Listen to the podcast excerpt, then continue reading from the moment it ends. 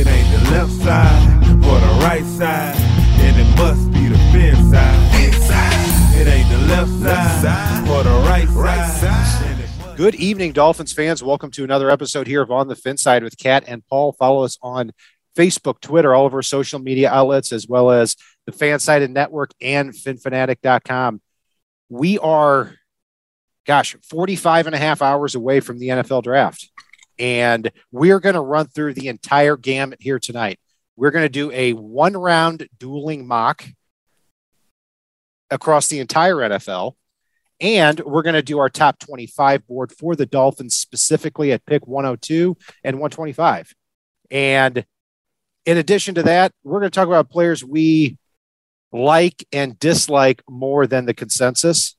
And we're going to do also a Dolphins 7-round mock. We're also going to answer your questions there in chat. Paul's going to be manning that, but I guess we'll lead it off, Paul. It's been a different draft season for us. You know, usually we're talking about players, about how, you know, do we take them in the first round? Do we take them in the second round? Do we take them in the third round? It's not the case this year because the Dolphins traded for Tyreek Hill. So it's been kind of a frustrating draft season for me from that respect, but the Dolphins do have Tyreek Hill. So do you have any regrets? No, Miami's done a really good job of drafting in the third, fourth, fifth round in particular over the past several years. And yeah, I mean, are we missing a couple of guys at the top? Sure. But we got freaking Tyreek Hill. Like, and sitting here doing this exercise, you can add weapons. Like, you can absolutely add weapons. And I fully expect Chris Greer to pick before pick 102. I've said that all throughout this process, and I firmly believe it. It's something that we've seen him move around like crazy before. And you know what? For our listeners out there that know us, this draft season got you to not only do one mock draft on this show, but we're doing two mock drafts on this show. Yes, we are. We're saving it all for the end because thank God I did not have to see so many mock draft machines this year. No offense, Dolphins fans, but when I ask how the weather's doing and you send me your 14-pick mock draft with 19 trade downs, it kind of turned me off a little bit in previous seasons, even though, you know, I like the mock draft machines now, Kat, in a certain light. Before we dive in, somebody actually brought something up in chat that I've actually mulled myself, even though... Probably a mock draft, right? No. Actually, it's they brought up the thought that Mike Gesicki could potentially get traded when we hit draft day. What do you think? I haven't heard any talk about that at all. It's not completely out of the question, I'd say. I mean, if you think about it just from a roster standpoint, I mean, look, Tyreek Hill and Jalen Waddle are going to be on the field all the time. And they also signed Cedric Wilson to $7 million a year, which is, it's not jump change. You're not talking about that for a fourth or fifth receiver. Mm-hmm. And they also brought back Durham Smythe, 2 years, $8 million, which not jump change for a, you know, second or third tight end either. So it's not completely out of the question. So if you're looking for a chip to trade there in the draft, yeah, Gesicki could be it.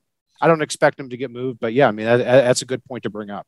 Well, that was something I actually talked with a couple of folks about when the Debo possibility came up. You know, it was, as far as I wouldn't gut a position, but probably the most tradable chip in that process if San Francisco was willing to bite on, you know, going for that inside out pairing at tight end would have been Gesicki. Yeah, I mean, he could be a piece for a lot of different teams. There's no doubt about that. I mean, and you have to wonder what the overall fit's going to be in a Mike McDaniel offense. There's one of two ways to look at it is, no, he's not like George Kittle, but very few tight ends in the NFL are. And Gesicki is unique in that he's been a top 5 receiving tight end in yardage in the NFL each of the last 2 years, but he also can't block. Mm-hmm. I mean, he can block out in space and everything, but he can't block in line. So he's unique and limited at the same time. So he could and fit some teams. And we've got two fullbacks on the roster that are going to probably, at least one will probably see the field a lot. All right, let's get to the mock draft here. Now we're talking about fullbacks before you get carried away. Fullbacks and mock drafts. Oh, I love this week.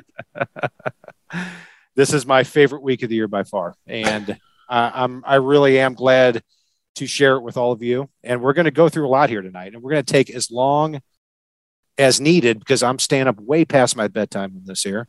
So let's start at the top, Paul, with our one-round mock draft. Everybody's got them, and we did them. We did this, I think, 5 or 6 weeks ago. Let's start at the top with the Jacksonville Jaguars, and you're going to have – I'm going to kick it to you on this first because we're going to have dueling mock drafts. So Paul's going to go first with his first overall pick, and then I'm going to go with my first and then my second. So with the Jaguars, I mean – It looks like there's four players being talked about. Aiden Hutchinson from Michigan, Travon Walker from Georgia, who is now the odds-on favorite to be the first overall pick, Evan Neal, the offensive tackle from Alabama, and Ikem Ekwonu from the offensive tackle from NC State. So who did you end up going with first overall? Well, we have come a very, very long way from 2 months ago when people were mocking Ikem Ekwonu to the Dolphins at pick 29, haven't we? Where we're now talking about him at number one overall. And it's insane how much people can shift during the underwear Olympics process. And that being the case, I went ahead and took Ikem Ekwonu. I think he's more polished than Evan Neal, even though Evan Neal's rated a little bit higher right now. And I think he's more ready to start from day one. And that's not an insult to Neal. Icky is to me a dominant run blocker, not quite as refined as Neal. That's where we'll disagree on that. But as far as upside is concerned, I think Icky is certainly one of the most talented players in this draft. And at this time in the draft, players who are the athletes start to gravitate a little bit toward the top of the board. I had Travon Walker as a surprise pick in our first mock draft, number one overall. And I think I'd be a fool to not have that same guy right now, given that he's the odds on favorite. And I put a lot of faith from Pro Football Network's Tony Pauline, who had it right on Baker Mayfield in 2018 with the number one pick, who had it right in 2019 with Kyler Murray. And now here, Travon Walker, he reported this several weeks ago, 5-6 weeks ago, after the combine. So yeah, right around that time frame. So I've got him going number one, and then number two with Detroit, Aiden Hutchinson, local product from Michigan, and he was the odds-on favorite for the number one pick up until a couple of really hours ago. So he goes number two to the Lions for me. I'm going to go with ditto on that one. Aiden Hutchinson, number two overall to the Detroit Lions. They need a pass rush. They need edge help. They need a lot of things. They're like one of those teams at the top that could go any direction that you can think of. And I agree with you. Aiden Hutchinson comes off the board to Detroit. And I think we're going to have a lot of teams in the top 10 that feel like they got the number one overall pick in this year's draft, which is crazy to me. I'm going to go ahead and jump to number three, the Houston Texans, a team that could also go a lot of different directions, but they got Jacques Cesaire as Lovie Smith's right-hand man, and Jacques a D-line coach, Lovie's a defensive coach. I think they're going to that defensive well, and this is a player that I know we're going to talk about players we're higher on or lower on than other people. To me, Jordan Davis is a top-5 talent in this draft, and he's somebody you can use as a movable piece along that D line. And I think he's going to tire out a whole lot less when he's not fighting three people every play. So he's coming off the board for me again to Houston. I can't get off this hill. It's definitely insane that it's not as insane as it was a couple of weeks ago, because you look at the board now and there's a lot of rumors about him going 9 to Seattle and being a value pick at 14 to the Ravens. So even though it would be a reach, it wouldn't be shocking. I mean, let me ask you this. Is this a pick you would make for the Texans at 3, or is this one you think might actually happen? Both. And if it doesn't happen here, I wouldn't be surprised if they were to go after either Kayvon Thibodeaux or Travon Walker, the way my board played out. And I think they're starting to consolidate picks to try to come back up with their second first rounder from 13. You saw they made the trade with the Patriots today to get a fifth rounder for a 6th and a 7th. I think they're starting to consolidate ammo to be able to move up if they so choose, or if they feel they need to, because if they don't take, I think they're going to be a team that's in love with Jordan Davis. I 100% to a defensive team where the defensive head coach, his defensive line coach is in his hip pocket. I think you're going to see a heavy investment in the defensive line, and I think you're going to see it early. I'll tell you this, if Jordan, it's not that I look at Jordan Davis and just can't figure out why people are enamored with him. He is a monster. I mean, to be 6'6", 340 and do what he does at that size with his athleticism. I mean, he had the exact same 40 time as Darian Kendrick. Same 10 yards. The cornerback. Bosa. I mean, he was faster in the 40 than Bosa. Bosa ran a 4.8. I mean, he can do incredible things. I can't get over that on third down and in the fourth quarter, we haven't seen it yet. There's two aspects of that. For one, at the NFL level, he's not going to be fighting three guys every play or almost every play. For two, you start moving him around, he's not going to be fighting as many double teams. And for three, one of the things they need to coach him, and I'm big on effort and hustle and all those things. If the play's 40 yards away, he doesn't have to be the one to have to sprint and get there. Yeah, I'm big on effort too. I also think as well that he gets winded with that effort. And I'll tell you this, if the Texans take Jordan Davis 3rd overall and he turns out to not be a 60 snap per game guy, then they get everything that they deserve for taking a defensive tackle who didn't show the ability to do that in college. But he is a destroyer. There's no doubt about that. The equivalent, last comment on this, the equivalent I'll use is for anybody that's watching the show or listening to us on iTunes or whatever that ever wrestled, right? If you're in a wrestling match where you're circling each other, and I'm talking about not WWE, but actual wrestling, where you're just circling each other, etc. At the end of the period, you're not wiped. But once you're engaged and rolling around on the mat, trying to force stuff, trying to escape, all those things, you hit the end of that 2-minute period, and it's brutal. And that's the equivalent for me times 3 of what Jordan Davis is going through on most snaps. And that's just not going to happen at the next level. Let me ask you this then. Then why in the fourth quarter is that guy that's supposedly wiped still playing and Jordan Davis isn't? That's what doesn't make sense to me. No, Jordan Davis is, I mean, you don't get as wiped when there's 3 of you blocking somebody as you do when you're the one having to fight off 3 people. You don't. Yeah, and he is somebody who can occupy double teams. There's no doubt about that. And again, I'm not lost on why Jordan Davis is projected to be a really high draft pick.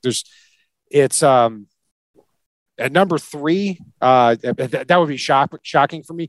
But you have said this all along, and now it gets less crazy by the day, doesn't it? It does. It really does. I mean, right now, I mean, you're talking about the Seahawks 9th overall. There's a lot of talk about him taking Jordan Davis there, and consensusly, he's in the middle of the first round. And I had him going always outside of the first round. So that's one of the interesting storylines to watch in this entire draft, not just from us, but from everybody talking about the draft too.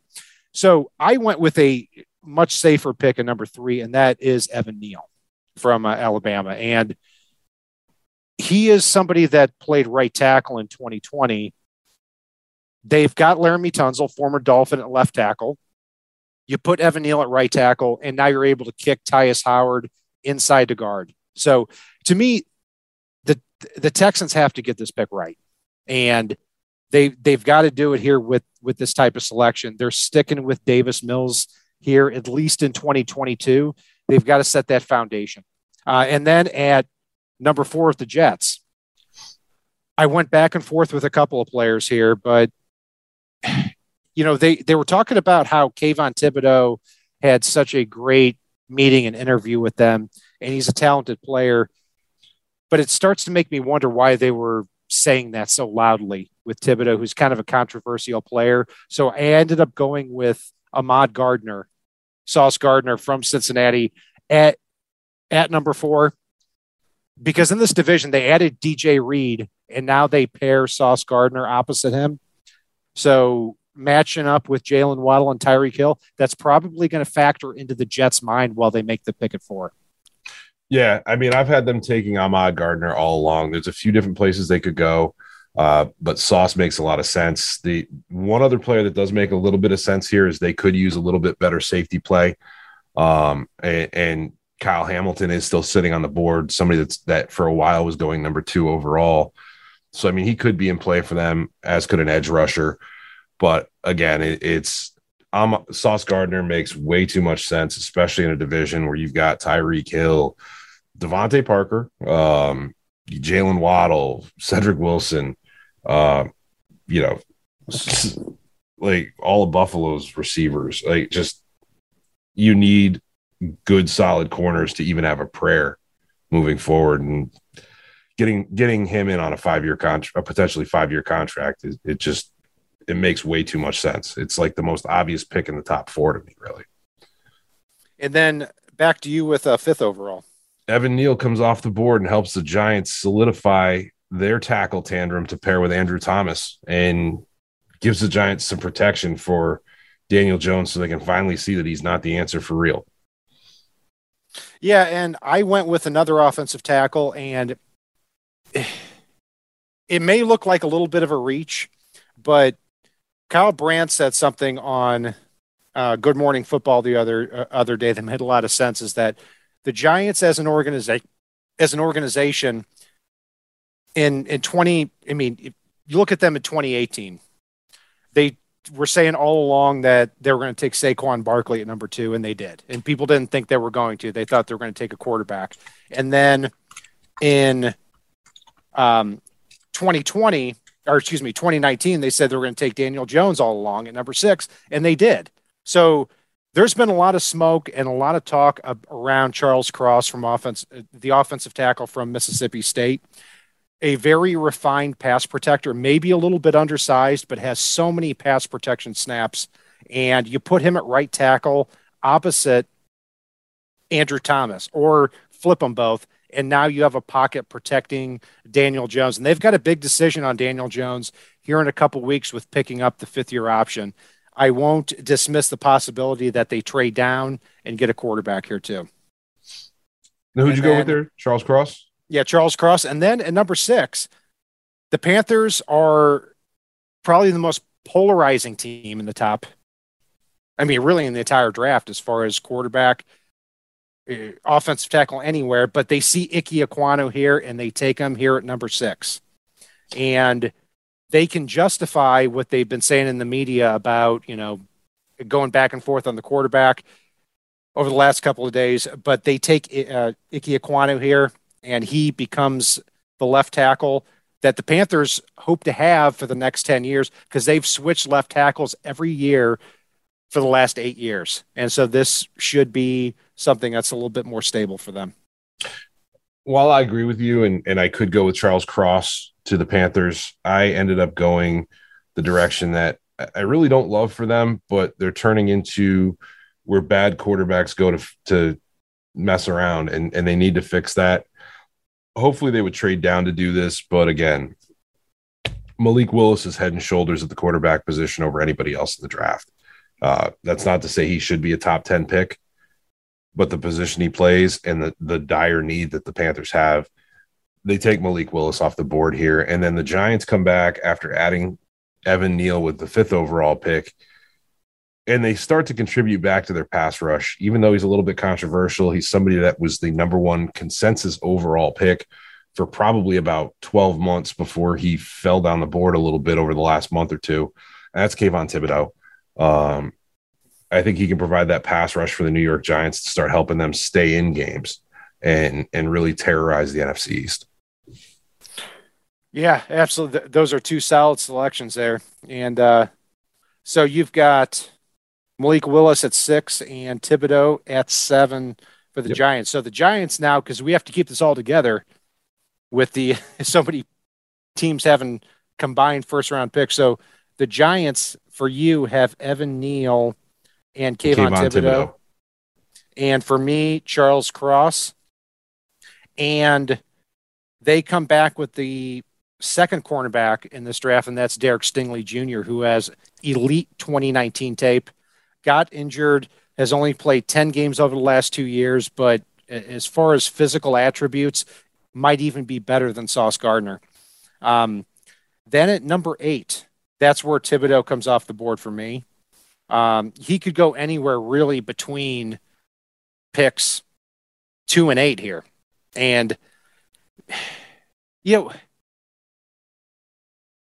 a question I have for you, Paul, if we can draw a line in the sand a little bit here, is when it comes to Kayvon Thibodeaux, do you get a little bit of a Michael or a Micah Parsons feel in kind of how he's falling a little bit on draft boards? Because there was a lot of talk last year with Micah Parsons that you couldn't quite put your finger on. There was the hazing incident with him, but when it comes to Kayvon Thibodeaux, you know, he's dropping somewhat for production reasons, but also because football may not be the most important thing for him. I'm talking just about his draft stock. I think people are reading too much into too many things with Thibodeaux.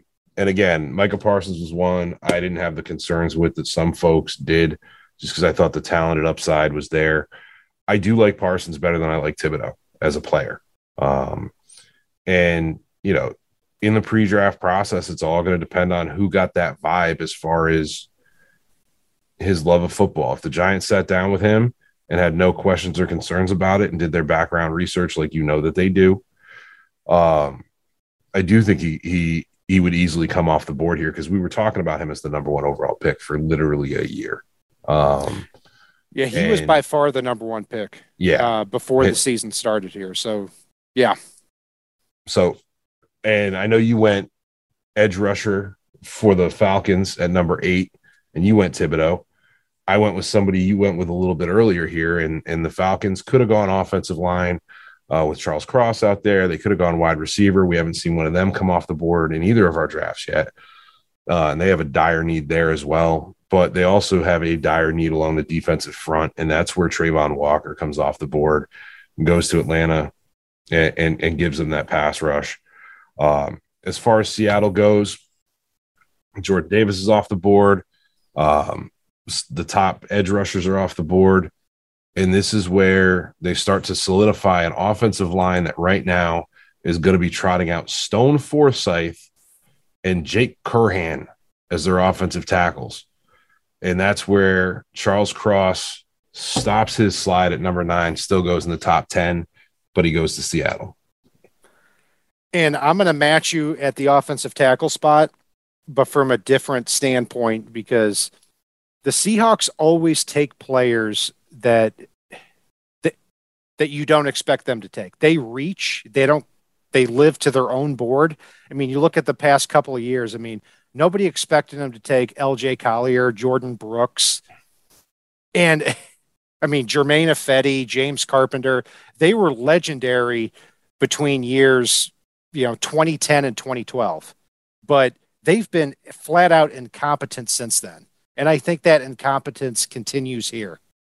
And they take Trevor Penning from Northern Iowa. As soon as you started talking, I knew that's where you were going. I mean, he's a mean, nasty player, but I don't think he's mean and nasty in a good way. It's kind of how you felt a couple of years ago about Taylor Lewan. Mm-hmm. Is that he's nasty, but he's nasty not for like productive reasons. I mean, you look at the Senior Bowl, and I mean, just to start, jacking people after the play in practice, it's not productive. But he is also 6'7", 330 pounds, going to be a hell of a guard. 40. I mean, he's a talented player, and I could see him justifying it here. But he's going to be a hell of a guard. I'll tell you that. Might be. I don't think he can well or move well enough to be a guard. And then at pick 10, the Jets come back. They took Sauce at number 4, as well as for you. And then I've got Jamison Williams here at number 10, even though he's not the highest rated receiver on the board, but actually he's trending toward that way. And the thing that hasn't me taking him here is that after the Jets lost out on Tyreek Hill, I found it odd that the reports starting to come out are that how much they love Drake London. And that didn't quite make sense to transition from, a Tyreek Hill to a Drake London type of receiver. So yeah. Jamison Williams tore his ACL late in the season in the playoff game against Georgia. And I think this would be a great pick for them long-term and a great deep threat for Kyle Wilson. Yeah. I don't for hate Zach that. Wilson. Zach Wilson. I know who you meant. Kyle Wilson, Zach Wilson. Damn. Doesn't really matter which Wilson you're talking about here. I mean, let's not dive into that, but the Wilsons are a joke in my book. For me, I went ahead and I solidified the Jets secondary here. And I took another player that up until very, very recently was a top 5 overall pick. And the Jets are very happy to have Kyle Hamilton sitting out there, the safety from Notre Dame, to solidify their secondary alongside Sauce Gardner. And now they have a pretty lethal secondary to start trying to combat what they're going to see in the AFC East this season. Yeah, so Kyle Hamilton, number 10 to the Jets, along with Sauce Gardner. So that would be a interesting defensive back game with the Dolphins. So who'd you go with the Washington Commanders at 11? Oh, the Washington football team. I can't bring myself to say Commanders. I was starting to really warm up to that too. I mean, I like that one, but I know you went ahead and surprised people and took Jamison Williams as the first receiver overall. Believe it or not, I thought about pairing Chris Olave here with Washington and reuniting some of the Alabama or Ohio State players together out there. But I took a page from you as well, I think, and my gut tells me Jamison's the first one off the board, and he comes off here to the Washington football team. And I also went receiver with them, Drake London from USC. Somebody who had 87 catches before he got injured, just 8 or 9 games into his 2021 season. And he didn't get a chance to test out a lot, but compares a lot to Brandon Marshall, that big body type of receiver. And Carson Wentz needs somebody like that out there who is a high point type of catcher. And then number 12, for me, Kyle Hamilton is still on the board. I did not go with Kyle Hamilton here at 12. I went with Andrew Booth from Clemson, who I think is criminally underrated at this point. Didn't test out as well here this offseason because of a double hernia surgery, but has elite tape, elite physical skills. And I think if he got the opportunity to test out, which he's going to recover from, he would be a top 10 pick easily. So Vikings get Andrew Booth there. At number 12. And who'd you go with at 13? I went with the Commanders first. Sorry, I did the Commanders first. I got mistimed there. So I went corner as well. Derek Stingley, the corner from LSU, comes off the board here for me. There's some talk about him coming a little bit earlier in this one, but for me, he comes off the board at 12. Now at 13, we got the Texans back on the board. They went Jordan Davis, number 3 overall, which I know gets less and less crazy by the day, but they go back to the well on that defensive line here, despite some of the players that I think could help them out. And they take Jermaine Johnson, edge, to come down there from Florida State and really, really turn that into a terrorizing defensive line in Houston. And Jermaine Johnson has really been mocked a lot in the top 10 recently, and I've got him on the board still too. So because the value is slipping to this point at 13, Texans get Kyle Hamilton from Notre Dame, and they are elated to have two players on both sides of the football with that, with those type of skills and that character that could, that they can bring to the locker room, Evan Neal and Kyle Hamilton. And then at 14, in typical Ravens fashion, Jermaine Johnson falls down to that spot. And they've always preferred those big edge guys too. You look at away from Penn State last year that they drafted in the first round. So you got two monsters coming off the edge there. So that's my 14th pick. So I actually at 14 and 15 take some wide receivers off the board back to back. The Ravens desperately could use a little more help in the receiving department, as could the Eagles. Garrett Wilson goes to Baltimore, and Chris Olave, probably the smoothest route runner in the draft, one of the most reliable wide receivers in the draft, finally gives the Eagles a round one wide receiver that's going to live up to his billing. Yeah, I've got Garrett Wilson going 15th to the Eagles here as I guess a value type of pick, because I've always been a little bit lower on Garrett Wilson because of his size. Mm-hmm. But, you know, now that he's here at 15, a team that doesn't tend to draft linebackers or cornerbacks high, he makes a lot of sense here. And then 16, the Saints have been one of those interesting teams too. And Malik Willis is still on the board from Liberty.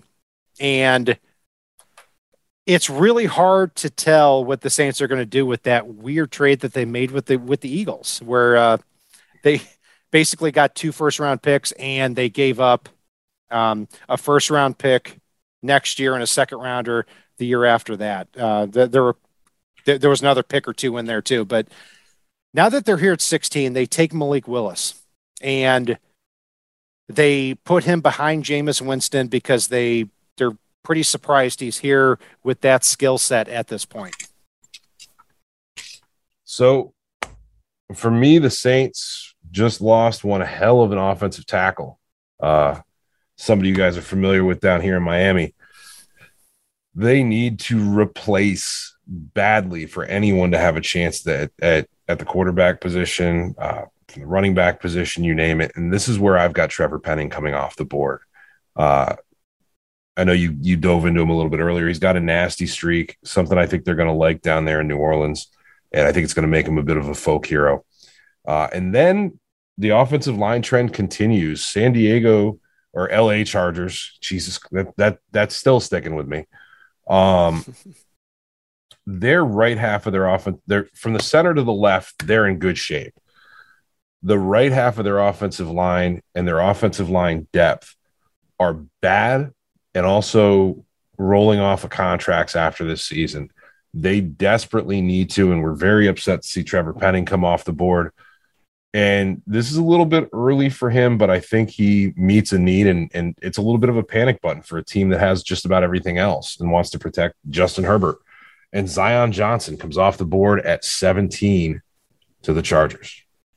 Man, I thought we were going to finally have one of the same. No. Actually, we had Sauce Gardner going forth. Yeah, we've been close on him. We've been close too. I have also an offensive lineman, and this is a reach too, and it's Bernhard Raimann from Central Michigan, because okay, I see the offensive tackles getting shoved up the board, and the way I've prioritized it here is Evan Neal goes third, Charles Cross gets reached on at 5. Ikem Ekwonu is a value pick at 6. Trevor Penning at number 9 is an insane pick as usual by the Seahawks.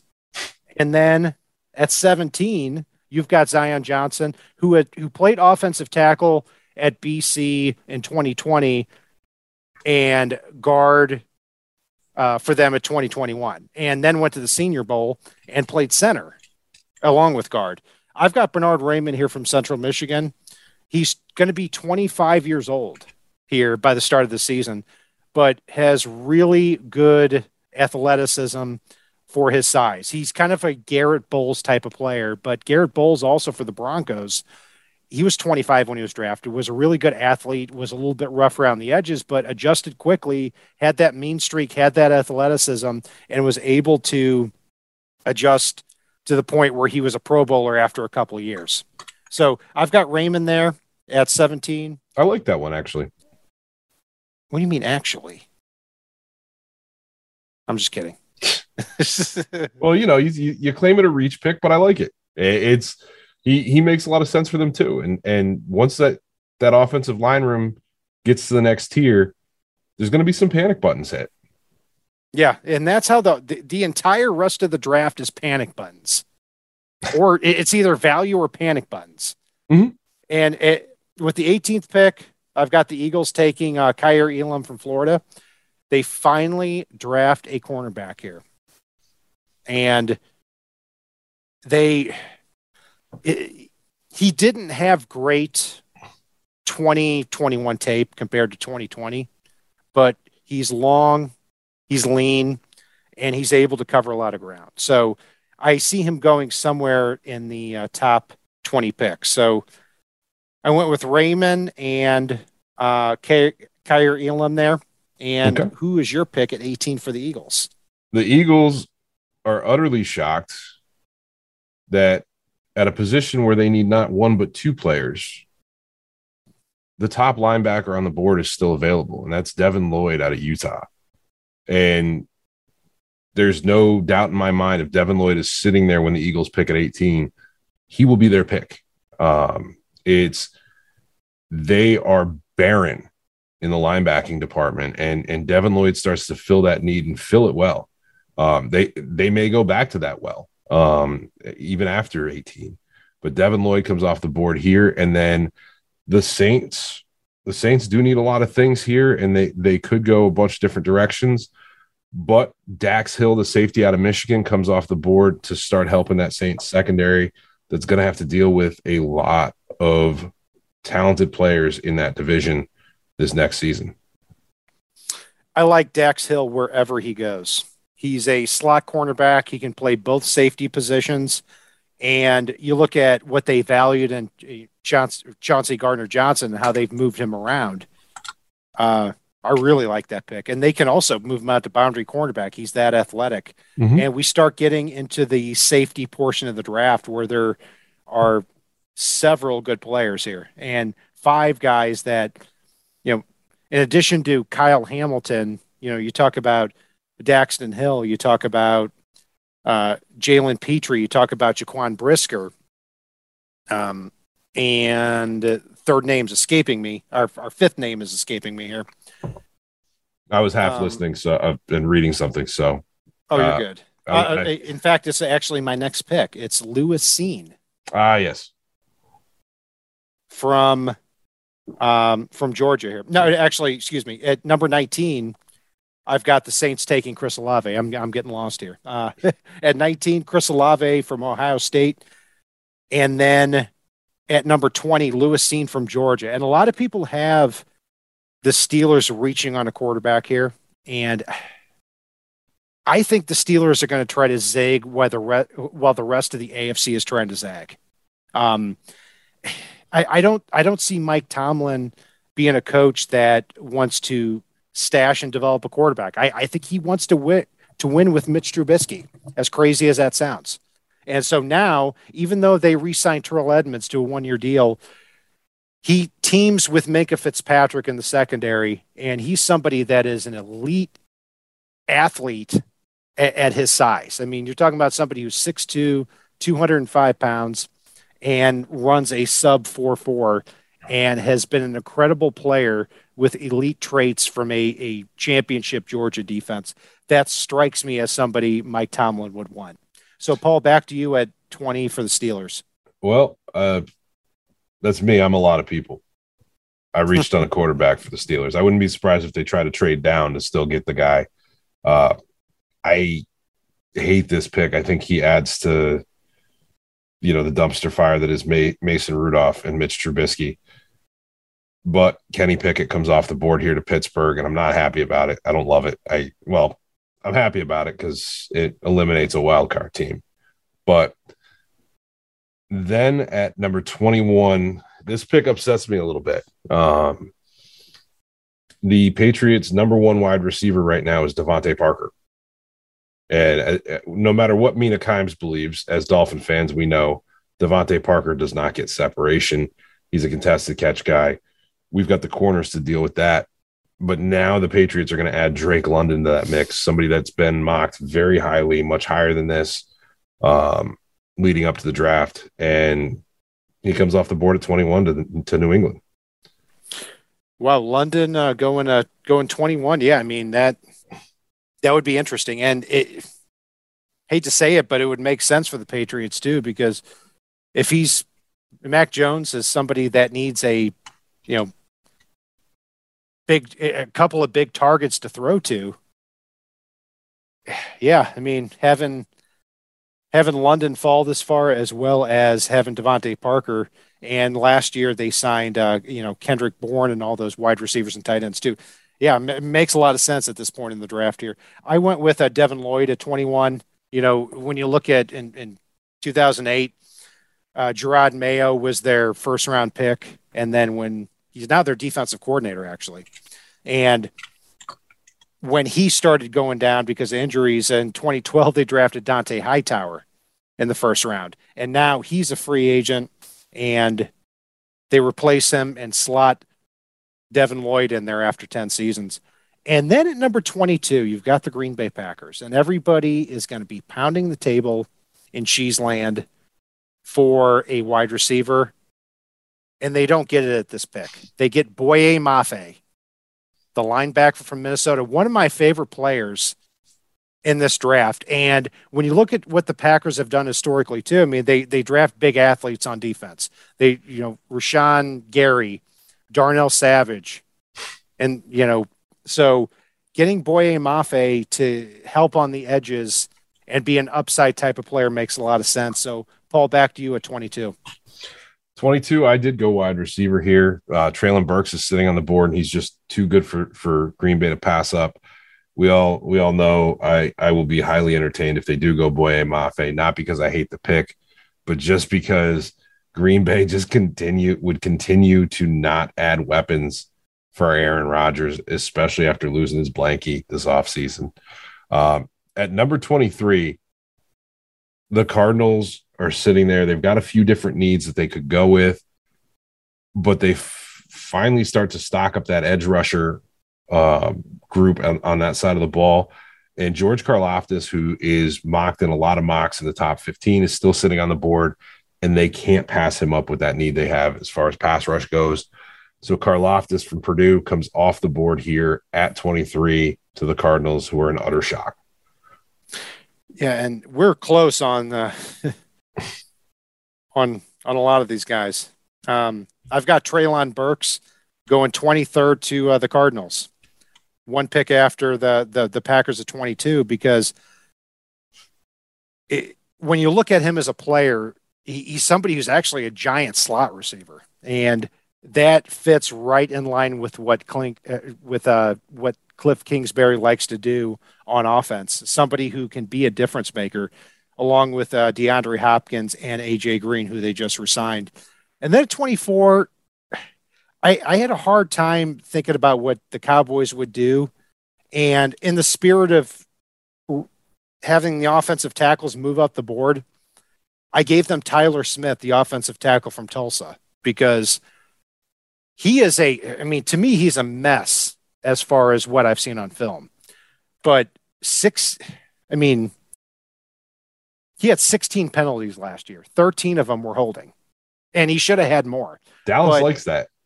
Yeah, they like the nasty, but they also like the offensive linemen that they can develop. And they have a need at left tackle with Tyron Smith, really on the back nine of his career. And they lost Lael Collins. They like Terrence Steele at right tackle. And this is also a guy that can play guard. So, this makes a lot of sense for the Cowboys there at 24. So who'd you go with for Dallas? As far as Connor Williams leaving Dallas as well, I went with a guard here. And Kenyon Green from Texas A&M comes off the board. I feel like he's a safer pick, and I think Tyler Smith may end up at guard eventually anyway. in which case I think Kenyon Green is the better option. So that's where Kenyon Green comes off to Dallas. And then Buffalo finally gets their cornerback to pair in the secondary, and they take Andrew Booth Jr. off the board from Clemson to come in and really, really be that big nasty out there for them. I've got them going cornerback as well with Kyler Gordon. I've had him slotted to them all along because he's a athletic zone type of cornerback. And at 26, when I look at what the Titans have done in the past couple of years with John Robinson as the GM, he likes big, long athletes, and Christian Watson from North Dakota State is a reach worth taking here, especially with how many wide receivers have been taken so far. I mean, somebody with sub 4.40 speed and over 11-inch broad jump or vertical jump there. So, I mean, that makes a lot of sense for them. So I'm going to go with Watson at that point. For me, I took Tyler Smith off the board to Tennessee here. Tennessee could have Smith fight it out with. Am I saying the wrong name? I'm saying the wrong name here. Sorry. I did say Tyler Smith. Smith. Yep. Yeah, from Tulsa. Tyler Smith did come off the board here, and I think he and Dylan Radins can fight it out for the right tackle spot and the left guard spot, and I think it gives them a chance to put the best two where they need to be. And then we've got Tampa Bay. Tampa Bay takes a corner off the board here, and Trent McDuffie. And that's going to be an exciting one to watch because they had a lot of issues at corner last year. That's a great pick there because they tend to go with value at this point. And he's somebody that's projected to go a lot higher in this first round in a lot of mock drafts. But under 30-inch arms, can't get over it. Rules are rules. But somebody who doesn't have short arms is Daxton Hill from Michigan, and he goes 27th to the Bucs. You had him going 19th to the Saints, and he's going to go right in that area. He actually has the wingspan of somebody who's 6'8". He plays safety, he plays cornerback, and he might be able to be a boundary cornerback. Bucs are happy with that selection, and they have always lean toward investing in the secondary there. We saw that last year with Antoine Winfield Jr. too. And 28, this is at the point the Packers fans are going to be absolutely irate, and they finally get their wish. They get a wide receiver in the first round, and it is George Pickens from Georgia. I love that. To replace Devontae Adams. And, he's somebody that I think would be a top 10 or top 15 pick if it wasn't for his injury this past year. He only played 2 games, but showed a little bit of that ability to sky above receivers. And he's also somebody who's really flexible for being 6'3", 195. So Pickens goes number 28 to the Packers. Back to you. For me, the Packers go ahead, and we've already taken a wide receiver for them, and now they're going to go over to the defensive side of the ball, and this is where I've got Boye Mafe coming off the board, somebody that I know we've both been fans of for a while and continues to move up draft boards and helps them out on the defensive side of the ball. And Kat, because Kansas City is back-to-back, I'm going to pitch it back to you for them first. What great timing. Because this is where Jordan Davis becomes a Kansas City Chief. Ooh. And not only am I going to give him Jordan Davis, I'm going to go the next draft pick as well and give him David Njabo from Michigan. It seems like the Chiefs who are playing the long game here when it comes to to really their entire roster, because why else would you trade Tyreek Hill under any circumstances when he's just turned 28 years old after what he did last year? And he's not declining in speed. The GPS tracking data shows that. So they've got to do something special here with this draft. And if you go with Jordan Davis at 29 with every reason that you stated. And then David Njabo at 30, who is going to be out probably for the entire first year after an Achilles surgery that he suffered in his pro day. You're really adding to your defense, and you're really adding to your team. So I think that makes a lot of sense. And now they can take the rest of their picks and move up for another wide receiver. They can. Obviously, Jordan Davis was off the board for me here as far as that goes. But I actually have them taking Ojabo as well as one of the two picks. And then going to the safety position, and Jaquan Brisker comes and helps out that secondary in Kansas City, especially after they've lost the Honey Badger, most likely, if he ever signs anywhere. So I'll throw it back to you, too. 31-32, the Bengals and the Lions. And I've noticed that neither one of us have taken Tyler Linderbaum. Yes, we have. OBD. He's going to the Bengals and kicking Ted Karras over to guard. I also took Tyler Linderbaum, number 31. So, and one pick left, Paul, and I'm going to let you have the floor. I think this is going to make for a fun Hard Knocks, and I think getting a linebacker to help out the Detroit Lions, who can go anywhere and everywhere for help, and unbelievably so, Nakobe Dean is still sitting there at 32. And that is where Detroit goes with this pick. I have the Lions taking a linebacker from Georgia too, and it is Quay Walker. It is Quay Walker, who provides the length that the Lions need in the middle of their defense. So now they've got Aiden Hutchinson and Desmond Ridder. I mean, keep in mind the best player on their front seven is Charles Harris, who is making $7 million a year. You heard that correctly. So, yeah, and I think Nakobe Dean is a better player. He is smaller. He's 5'11", 231 pounds. Fantastic football player. Is he the best length guy? No. Where did you have Thibodeaux go off the top of your? I can't remember off the top of my head. Thibodeaux I had going 8th to the Falcons. And I had him go to the Giants. Sorry, we got asked the question in chat, so I figured I'd pass it along. So, do you want to recap our first round? Do you have that listed where you are? If not, if you've got it listed, you go ahead and run it down. All right. So, my first round is Jaguars, Travon Walker, Lions, number 2, Aiden Hutchinson, Evan Neal, number 3 to the Texans, number 4, Jets, Sauce Gardner. 5, Giants, Charles Cross from Mississippi State. 6, Panthers, Ikem Ekwonu. 7, Giants, Derek Stingley. 8, Kayvon Thibodeaux. 9, Seahawks, Trevor Penning. 10, Jets, Jamison Williams. 11, Commanders, Drake London. 12, Vikings, Andrew Booth. 13, Kyle Hamilton to the Texans. 14, Ravens, Jermaine Johnson.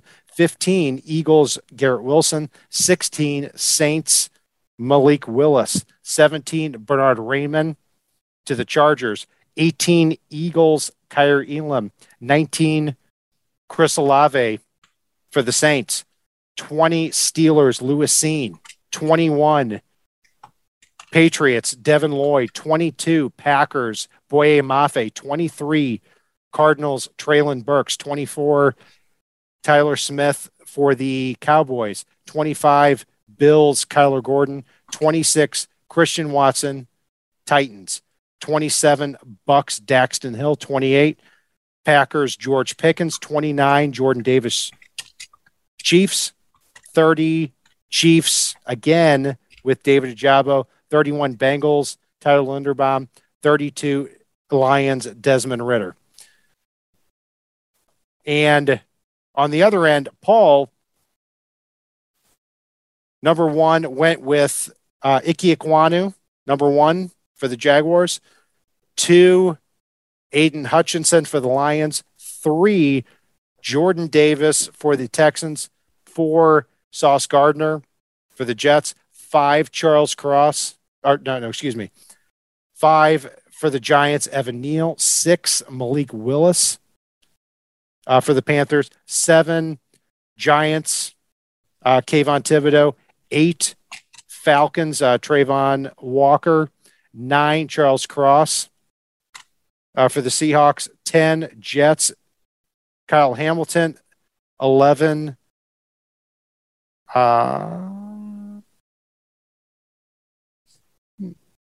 Jamison Williams for the Commanders there, 12, Derek Stingley for the Vikings, 13, Jermaine Johnson for the Texans, 14, Garrett Wilson for the Ravens, 15, Chris Olave for the Eagles, 16, Trevor Penning for the Saints, 17, Zion Johnson for the Chargers, 18, Devin Lloyd for the Eagles, 19, Daxton Hill for the Saints, 20, Kenny Pickett for the Steelers, 21, Drake London for the Patriots, 22, Treylon Burks for the Packers, 23, George Karlaftis for the Cardinals, 24, Kenyon Green, the guard from Texas A&M for the Cowboys, 25, Andrew Booth for the Bills, 26, Tyler Smith for the Titans, 27, Trent McDuffie for the Bucks, 28, Boye Mafe for the Packers, 29, Jaquan Brisker for the Chiefs, 30, David Ajabo for the Chiefs, 31, Tyler Linderbaum for the Bengals, and 32, Nakobe Dean. Wrong Georgia guy. So there we go. Any mistakes I made there? Nope, you nailed it. I think I went 63 out of 64, but I can't remember which one I got. Oh, wait, no, I'm sorry. The mistake that you made was not picking the same guys as me. But that's all right. Any questions from our chat so far? Not too much. I mean, mostly just talking a little bit about Detroit and the fact that Charles Harris led the team with 7.5 sacks, which both of us fixed with Hutchinson. So John Gordon said in the chat, excellent mock, but Harris kudos. Yeah, I've got to say, I mean. Oh, he's talking about the Charles Harris kudos in chat. Don't worry. Gotcha. Okay. Gotcha. It says, this is why I don't comment on chat very much. Let's see.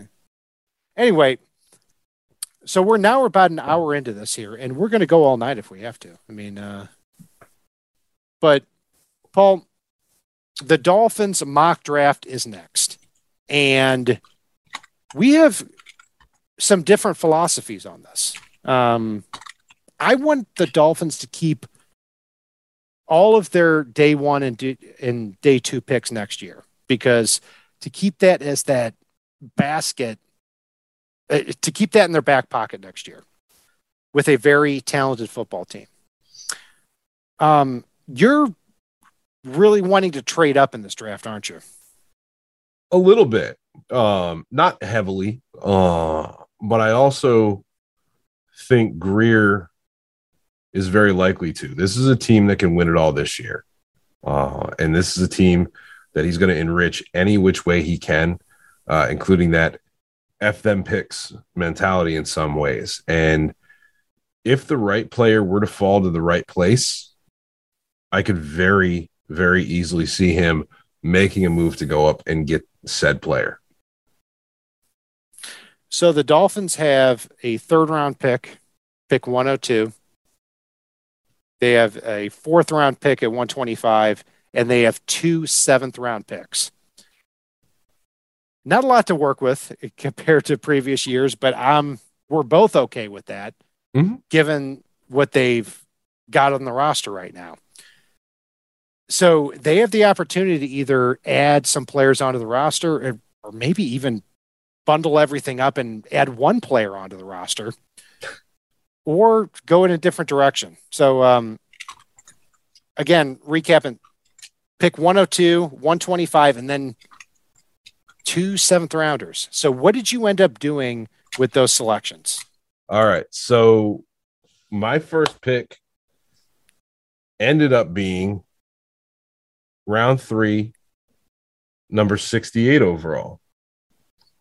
I did not trade any draft capital from this year, but the price of doing business is you have to go one round higher if it's for the following year's draft.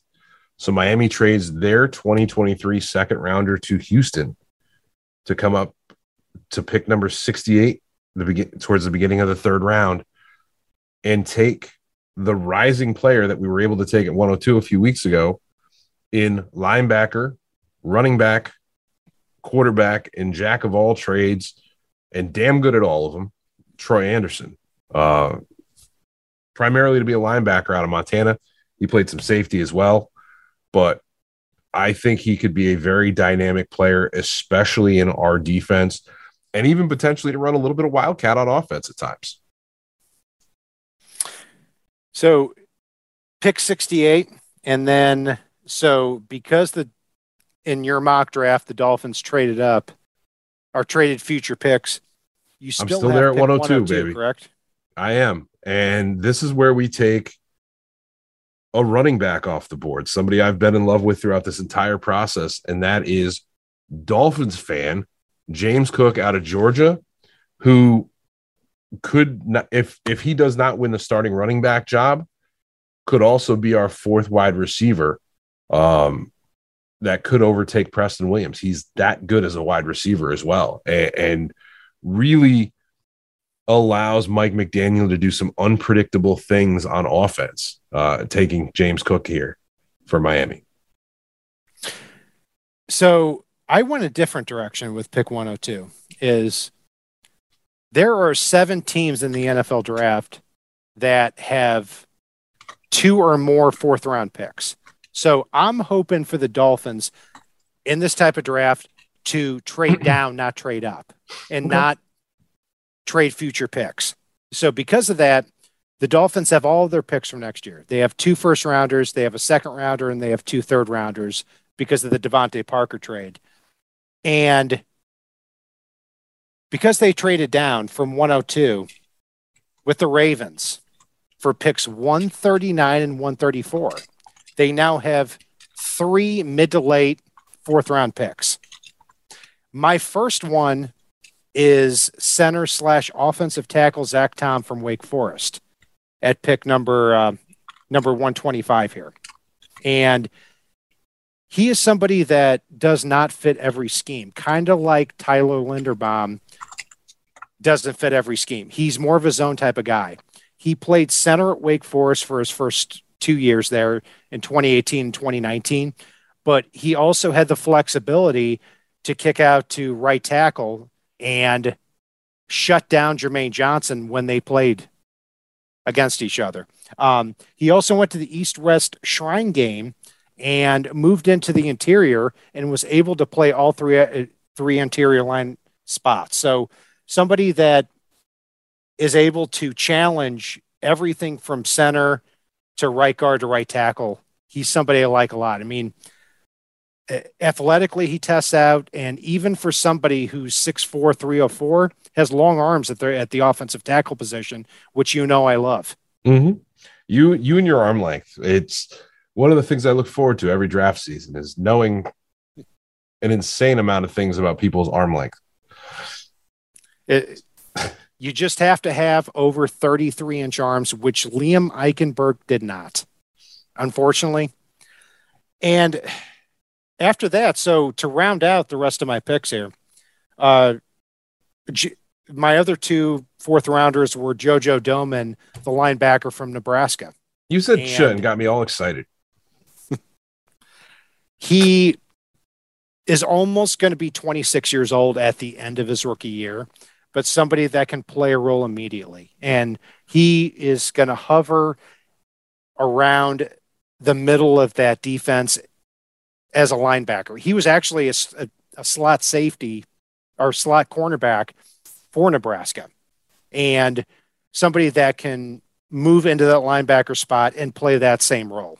So at 6'1", 226, he knows when to throttle up and when to throttle down. So if he were, you know, if this were a different season where the Dolphins are trying to build something, it would be a different conversation. But he's a really talented player. And for a 2 or 3 year stint, which is really the time period the Dolphins are trying to win in, he's somebody that can get on the field, be a great special teamer, but also cover a lot of ground immediately, as well as blitz, be a great blitzer too at the linebacker spot. So round 4, pick 125 for me. I had a dilemma on my hands. Jelani Woods, I just view as the highest upside tight end in this draft. And then you've got Chig Okonkwo, who we all know I've been in love with throughout this process, ran faster than any other tight end, is a good tight end, but his value truly is as that movable tight end, similar to like Charles Clay a few years ago for the Dolphins, but better and more athletic and faster. And you can move him to fullback. You can move him to H-back. You can move him all around the offense. With guys like him and James Cook, you can trot them out on the field and run out of an eye or a 5 wide. And that's where things continue to get fun. And Miami takes Chig Okonkwo off the board here in round 4, pick 125. Yeah, I mean, that would be interesting. I mean, somebody who ran a 4.52 and can come out of the fullback spot. I mean, I'd rather do that in the 4th round than drafted nobody in the 6th or 7th at the fullback spot. So, yeah, I mean, it makes a lot of sense. So my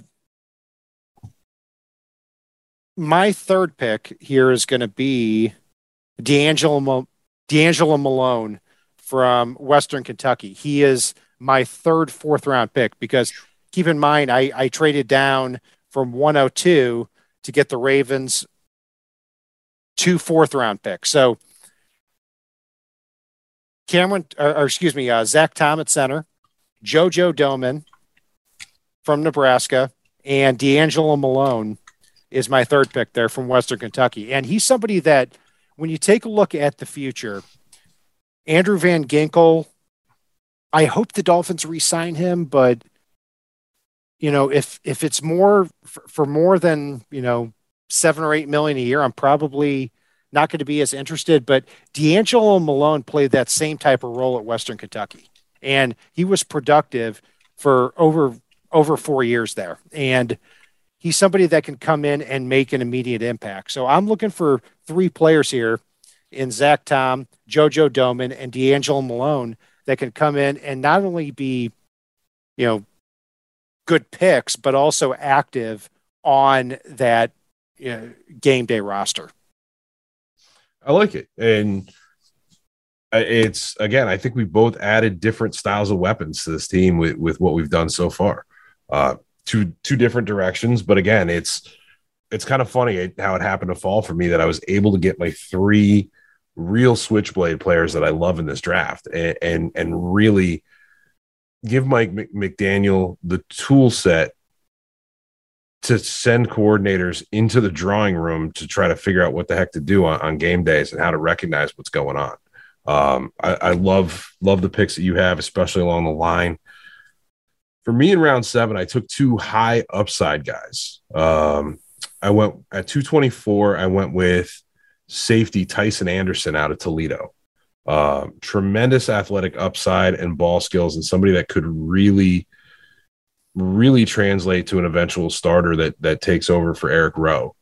And then at 247, I took a guy that could potentially be a much higher rated wide receiver in most drafts, but he left hurt in 2019. He left hurt in 2020, and missed 2 seasons there and really didn't get the chance to show it at SMU with a fairly simplistic route tree. But when given the opportunity, showed he could be explosive and somebody that could be in that 3rd or 4th wide receiver role that you just can't cover them all. and that's Reggie Roberson. He is tremendously fast. He's got great hands, gets great separation, tremendous yard after the catch guy. And as Tua said, they're going to yak you to death this season. And Reggie Roberson just adds to that receiver room, as well as helps out where it's not as dire if you lose Jalen Waddle or Tyreek Hill for what you want to do on offense. I'm not saying he is them, but with his speed and separation ability, could at least make it hurt a lot less. And with a 7th round pick, it's absolutely worth that flyer. Yeah, I think that's a really good pick there, because, I mean, even for SMU, he was overshadowed by two players, Danny Gray, who should be taken in the 4th round or so, and Grant Calcaterra, who was supposed to be a star tight end at Oklahoma with Baker Mayfield, but had concussion issues and was their second guy this past year. So Roberson really slipped under the radar. So he'd be a solid 6th, 7th round pick. That's somebody I wish that I had grabbed. But I'm laughing because Tyson Anderson is somebody who I had in the 7th round too. Oh, nice. Because, I mean, he is really raw out of Toledo. I mean, 4.47 40, and he's really good in run support. I'm not sure if he's as good in pass defense, but the reason for that is because he's somebody that if, I mean, he could move down into that linebacker role. So he's not somebody who's going to be like Javon Holland, who's a single high deep safety at all. So I want to take players at defensive back somewhere in this draft who are high on athleticism, and not just Tyson, but also Zion Gilbert from Florida A&M, who the Dolphins have brought in. So we're talking about pick 249, 13 picks away from Mr. Irrelevant, and somebody who is 6 foot, 200 pounds, who is a raw athlete, but also could be a gunner on special teams and has a possibility of making the roster. If not, he's a shoo-in for the practice squad. I love that. I think we both ended up in a very good place as far as that goes. All right. Do you want to recap, or you want to just move along from here? No, let's move along, because we're saving the best for last, because this is what matters to me the most of everything we've done here in the draft process for the Dolphins. Because they have picks 102 in the 3rd round, 125 in the 4th round, and 2 7th round picks. And I never even label the 7th round picks, because I don't care about 7th round picks. I really don't. There's not much difference for me with undrafted free agents and 7th round picks, because they're one and the same. My thing is, you got your guy. Where? 7th round. 7th round, got your guy. As opposed to having to compete with other people for an undrafted spot.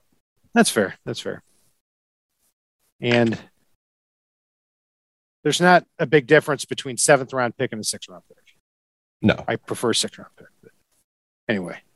So, Paul, we're going to start at the bottom. If you've got your list ready. I do.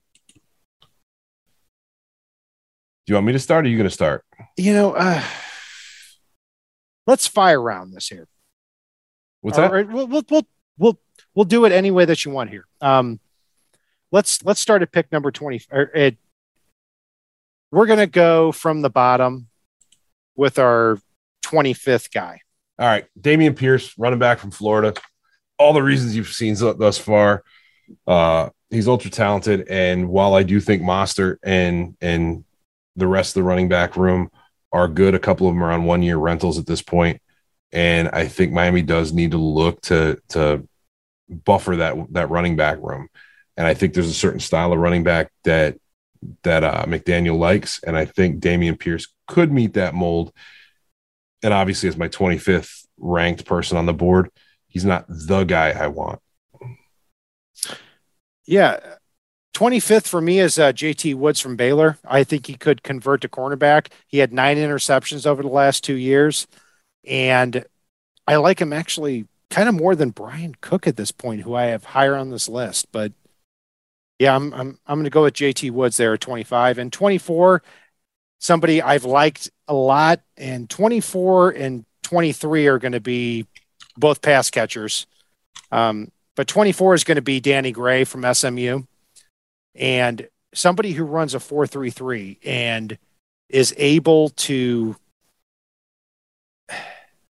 stack the cornerback and go over the top, even though he doesn't have great hands, but is able to create mismatches, is somebody that I'm definitely interested in. He runs at a different level than players for me that are in the third and fourth round range after the players we mocked in the first round.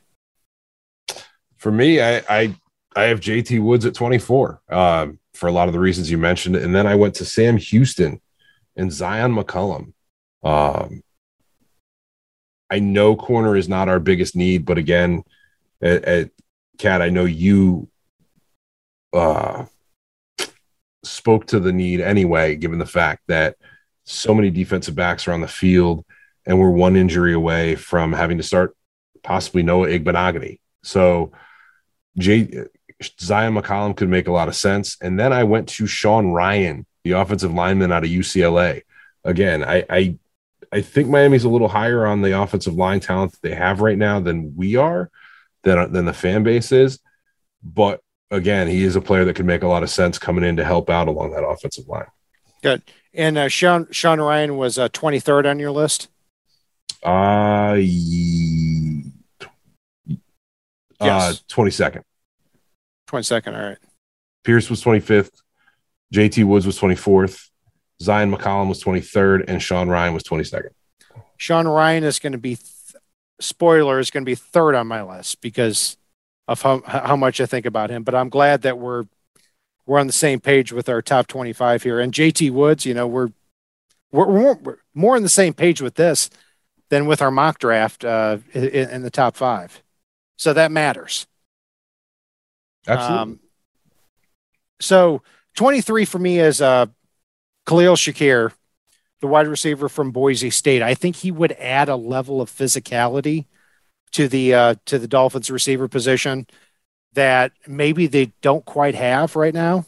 You know, somebody who makes traffic catches and is also able to catch passes underneath and break tackles there after the catch. And 22 is somebody that was in my mock draft, JoJo Doman from Nebraska. I can't get over how versatile that he is, even though I didn't want to like him there from Nebraska because he's almost 26 years old. But he could play a lot of different spots in the linebacker position as well as at the safety spot. And then after that, 21, Brian Osamor from Oklahoma. You know, he is not very physical between the tackles at all, but he's able to, he just flies to the football. So if you're talking about somebody that can team with Jerome Baker on a down-to-down basis, he's probably not your guy. But if you're looking for a little bit of security and special teams ability after Baker, I think he's somebody that can help you out a lot. So I'm up to 21 on my list there. I'm going to let you just free fall from there. Well, I got nothing to say about my 21st pick because you said it all for Brian Asamoah. At 20, though, Cameron Thomas comes in to help along the defensive line. 6'4", 270 pounds. He's fun to watch, and I think could start to be one of those answers along the D-line to help out with the pass rush. Who do you have there? I've got Thomas a little bit higher on my list, but 20 is Brian Cook from Cincinnati, who's been falling a little bit because I think he's a little bit too much like Brandon Jones. 19, D'Angelo Malone, who I had in my mock draft from Western Kentucky, which I've already talked about. 18, Isaiah Spiller from Texas A&M. He tested out really badly as an athlete, but I think when he gets the handoff and he gets into the hole, he's really creative. And in this Mike McDaniel type of offense, if you give him the ball in space, I think he can do some incredible things, even more so than somebody I have a little bit higher on this list, who's also running back, who you've talked about too. So I'm now up to 18. Go throw it back to you. No worries. Spiller's one of those guys that just missed my list. As a spoiler alert there. I don't have a tremendous amount of defensive linemen on my list based on the way the board fell. I know we had 60 some odd players that we took and said, nope, we cannot take from these guys. And I know we're not going to run down that list. It's a tremendous homework assignment that would make you gloss over. But again, there were 60 something players, and there were a lot of edge guys up in that 60 something. And for me, that's where right now I go through a handful, and then there might be one more after this. And that's Tyreek Smith out of Ohio State, somebody that's been overshadowed for a long time and has tremendous upside. 6'3", 254. He's got the body type to hold up, but he's somebody that can come off the edge. And then I know I'm going to butcher this. Myjai Sanders out of Cincinnati. Myjai Sanders, yeah. Myjai, yep. I've got him fascinating. Slotted in at the 19th or 18th spot along that D-line. Sorry, go ahead. What were you going to say? Yeah, Myjai Sanders, even though he had only 2 sacks for Cincinnati this past year, he fluctuated between 250 pounds and 230 pounds at the combine. Like, he is such a talented player because he was somebody that was supposed to be a first rounder before the season. He's long. He had some medical problems. You don't just show up to the combine as a 250 pound edge rusher at 228 pounds. That just doesn't happen. So there's a reason he's still projected in that 3rd, 4th round area. And Tyreek Smith, I like a lot too for you. I mean, if you watch him against Tyler Smith, he owned him when Tulsa played Ohio State. So yeah, I could see that. The reason I don't have a lot of edge players on here, Paul, is because Melvin Ingram, I would like to sign for 1 year, $4 million and just be done with it, you know? And so taking that in a different direction, but you know, no, but I see where you're going with it. And for me, I don't hate where we are. I love where we are. I exactly. And that's where edge is nice. You can never have too many pass rushers, but you don't have to overdraft to get there. And speaking of edge, Josh Pascal from Kentucky is somebody that reminds me of Melvin Ingram a lot. 6'3", 270. He's also kind of in that Shaq Lawson mold from the Dolphins, last year, but he's a big power edge and he's productive and he was good against really good competition too. Cole Strange from Tennessee Chattanooga is my 16th on the list here. And my takeaway from him was at center, he was tall and thin. And because of that, it made me think that I'm not going to take a tall and thin guy who's a center from Chattanooga, but there's a reason also why he's projected in this kind of area. And he's functionally really strong. He can move players off the ball. I don't put him in the same category as Luke Fortner from Kentucky, which a lot of people like, because I don't see a big difference between Fortner and Michael Dieter. I actually think Dieter is probably a better player than Fortner, but I think Strange might be able to be a better player than Dieter. I like Strange as well, although I didn't go there here at 17. I went with Nicholas Petit-Frere out of Ohio State. I think he could be a very impactful offensive tackle. I think he mirrors players well. I do think he tends to get off his anchor a little bit, but I think the coaching will help, and that's where he can be susceptible to power moves at times. But I think he's somebody that could actually step in day one and challenge for that right tackle spot. At 16, I went with a guy we talked about a great deal this past week, and that is Marcus Jones, the undersized cornerback. I know he's only 5'8", 174, but he plays much bigger than that. He's fast, could really challenge for the nickel. If not, you've got your impactful starting dime corner right off the rip. And he is a tremendous amount of fun to watch. And again, he's going to slide based not on ability, not on measurables, or not on athleticism, but literally on his height. Yeah, I mean, he's somebody I have a little bit higher as well. But at 15, I've got James Cook from Georgia.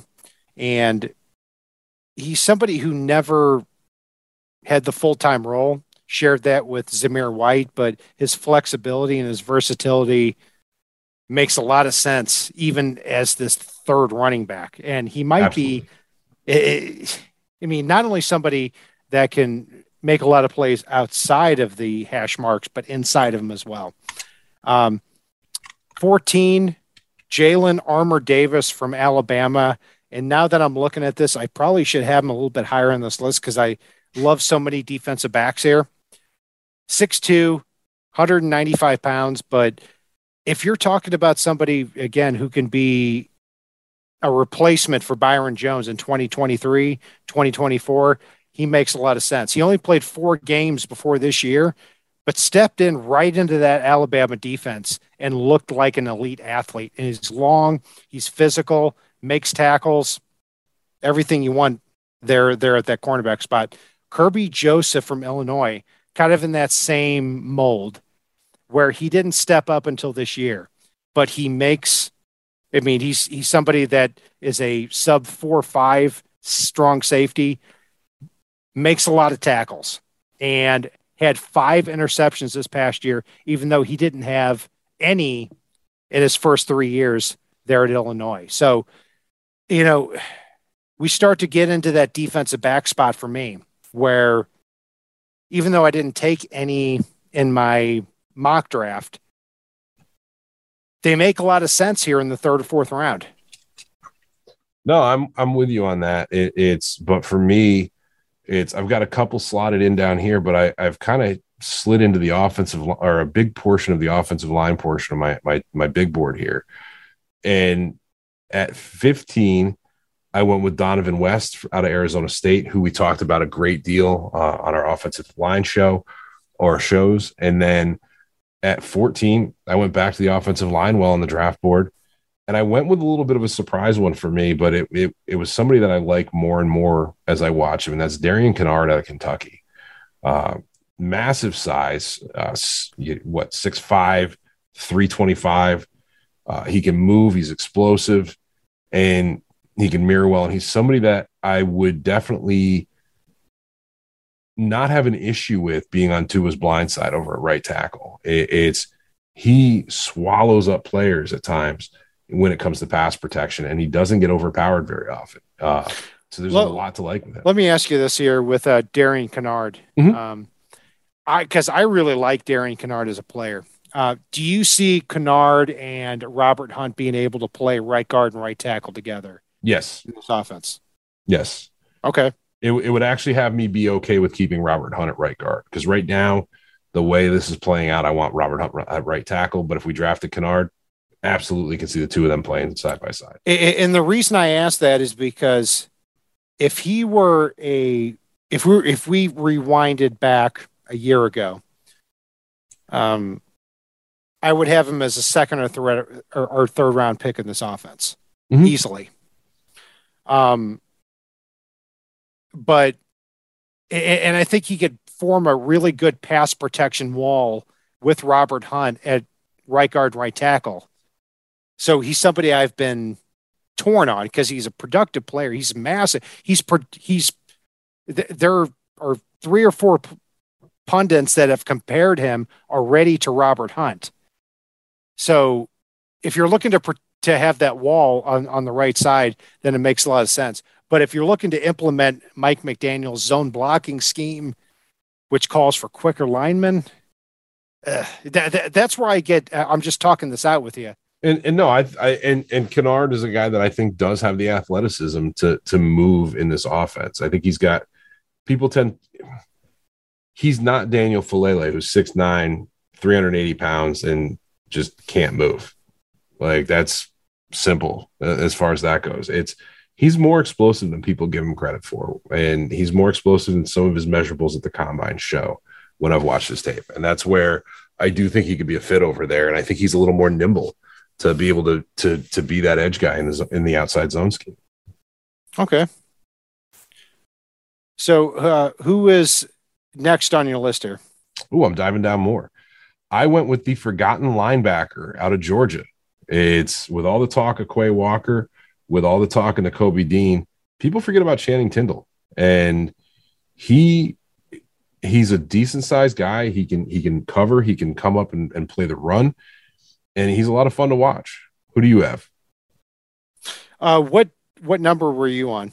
That was 13. I just did 3 in a row. So I've got Kirby Joseph at 13. I've got another, I'm going to call safety at 12, and that is Cam Taylor-Britt from Nebraska, who I am a big fan of because I like him more as a strong safety than a cornerback. You know, somebody who is incredibly physical, even as a cornerback. And when you take that to the strong safety position, at his compact size, I think he's somebody who could not only take over that strong safety position quickly, but also kick Brandon Jones down to that third safety spot too. And then Marcus Jones is 11 for me for reasons we've talked about. And then at 10, Dylan Parham from Memphis, 6'3", 312, a little bit undersized, but somebody who is an incredible athlete at that size. He can play center, he can play guard. And at 6'3", 310 with a sub 495 40 time, fantastic athlete too. And he's really technically sound. And if you want to see how good he can be, watch against the players that are coming into the NFL, and that's Logan Hall from Houston, who is going to be probably a second-round pick, and he dominated Logan Hall, and that's where he earned my respect. So their number 10, Dylan Parham, is my guy. Oh, you're up to number 10. Okay. I got 3 to run off here because I got 12 and 11 too to go through. Do it. You mentioned Kirby Joseph. I've got him here at 12. Number 11, Nick Cross, who I know we spent a lot of time talking about on our defensive back show, out of Maryland, comes in there. And then I get to Mr. Khalil Shakir at number 10 to come in and help this offense from that third or fourth wide receiver spot at times. I wish I would have put Shakir higher when I was making this list, because he is physical. He brings an attitude. Yeah, I like everything about him. Then when I go higher, Cameron Thomas there at number 9 from San Diego State, and somebody who has had over 20 tackles for loss last year and fits this scheme. I constantly go back and forth between do you want to draft him with your first pick at 102, or do you want to sign Melvin Ingram? I'm not sure the right answer for that. And then Channing Tindall at number 8, Nick Cross at number 7. And then I start to get into my top 6 players. All right, we'll do number 6, and then we'll get to our top 5 at the same time. How's that? I'll run through 4 real quick here. Sounds good. Luke Gedeke from Western Michigan played opposite Bernhard Raimann at Western Michigan, and everything I see about him is hands and feet. 6'5", 312. He is outstanding at the right tackle spot for holding off edge rushers and in the running game too. But he projects as somebody that can also get inside to the center spot as well as play at right guard. So when you look at the Dolphins roster right now, left tackle, Teron Armstead, and left guard, Connor Williams, are taken care of. But somewhere along the right side, Robert Hunt is going to be there and is going to be a really good player. But when you start looking at players that could play multiple positions and did so at a high level in college, Luke Etege is that guy. And he's moving up draft boards, and I think he's going to be a fantastic pick for somebody in the third or fourth round. So while I went with a physical receiver at number 10, I went with a speedster, an athletic player, somebody that's quick in and out of his cuts and runs good routes, has great vision out there. Despite his diminutive frame, tends to win more jump balls than he really should. And that is somebody I spent a great deal of time talking about on our wide receiver show, and that is Wan'Dale Robinson. Kat, I think you've already talked about my number 9 guy here, which is Tariq Woolen, to come in that secondary at corner, somebody that we both liked a lot when we were talking about the secondary. A guy I've talked up to no end already at number 7 in Chig Okonkwo, somebody that I think could really come in and be multiple and do very well from the multiple spots, whether it's tight end, fullback, H-back, and move around that offense and give Mike McDaniel movable pieces in that backfield, as well as at end to split out all of those things with his 4.52 time. After that, I've got my final edge rusher. I will tell you that much. Josh Paschal out of Kentucky. I think you already brought him up on yours or no? Yep. Okay. So you already talked him up, and now we are at our top 5. So to recap, you've got Robinson at 10. Mm-hmm. Got Tariq Woolen at 9. You got Chick at 8. And then 7 and 6, you got who? Actually, I apologize. It's Wan'Dale at 9, Tariq Woolen at 8. I got mistracked here. Tariq Woolen at 8, Chig at 7, and Paschal at 6. That was good.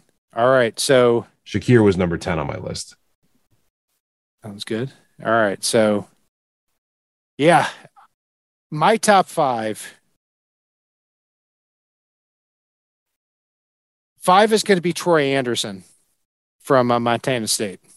And I can't get over the 4-4-1 timing for him at the middle linebacker position and his headhunting ability to go after the football. And it's one thing when you're talking about somebody, okay, as this risk to be a first or a second round pick. But when you're talking about pick 102, which is what we're talking about, you're talking about somebody who is going to be a flyer. Okay. And if you're going to do that, somebody who was Offensive Player of the Year at Montana State and then Defensive Player of the Year makes a lot of sense and has the measurables, and then went to Senior Bowl week and was a phenomenal linebacker even in pass coverage, which is the most important thing for me.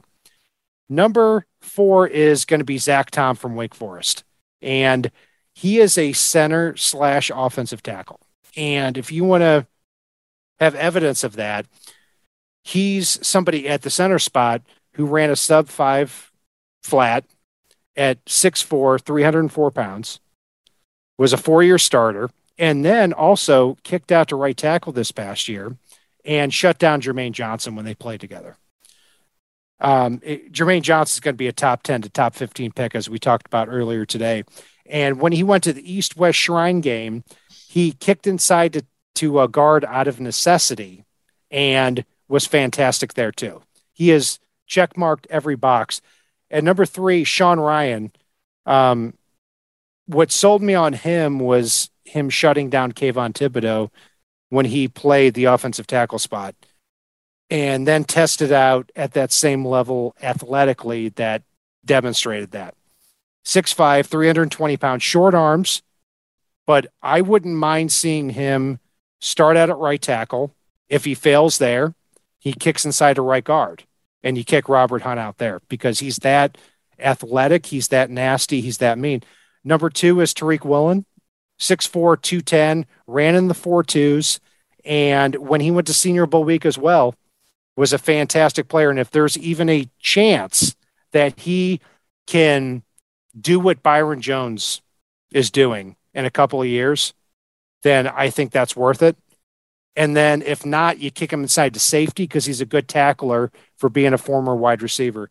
Number one for me is Abraham Lucas from Washington, and a player I'd be very willing to trade up for because, you know, he tested out really well athletically. But in addition to that, he had almost 2,200 pass protection snaps. And if you're talking about a plug-and-play type of guy, with the Dolphins having the 102nd pick in the NFL draft, then Abraham Lucas makes the most sense. And he's somebody that, even though I see so many players projected so closely in the third or fourth round, somebody I'd be willing to make a small trade up for. So Lucas would be my number one guy. I know I've run on for quite a while there, Paul, but you keep going. All right. Number five, I have got Cole Strange, the offensive lineman from Chattanooga, somebody you talked about a great deal, but he could come in, kick Robert Hunt out the right tackle, take over that right guard spot if that's the direction the Dolphins wanted to go. Number four, somebody you've talked about a little bit, Zach Tom from Wake Forest. He is a guy that is moving up the boards here. Thank God the draft's not a few weeks away, or he might be too high for us to reach for. At number three, I've got somebody I don't believe was on your list at all. One of my favorite players in this draft, every time I put on footage of him, despite, again, being another diminutive, speedy wide receiver, he's probably one of the best yard after catch guys in this draft, and somebody that impressed like crazy in the bowl games there. And that's Calvin Austin III out of Memphis. 5'8", 170. Makes sense. But he's going to be somebody that comes on the field as that third or fourth wide receiver, and your top corners are going to be facing off against Jalen Waddle. They're going to be facing off against Tyreek Hill. They're going to be keeping an eye on Cedric Wilson. They're going to be keeping an eye on Mike Gesicki. And in that five-wide set, you know, or they're going to be looking at James Cook or Raheem Mostert coming out of the backfield, or, you know, and you're going to have one of the faster guys in the draft, one of the shiftier guys in the draft who gets up to acceleration quickly in a mismatch situation, either against your sixth or seventh defensive back or a linebacker potentially. And that's where a guy that like Calvin Austin can really, really have a good time out there. And it's a player I love for the Dolphins here. A guy I've been touting, you know, as he moves up and down a lot of boards out there.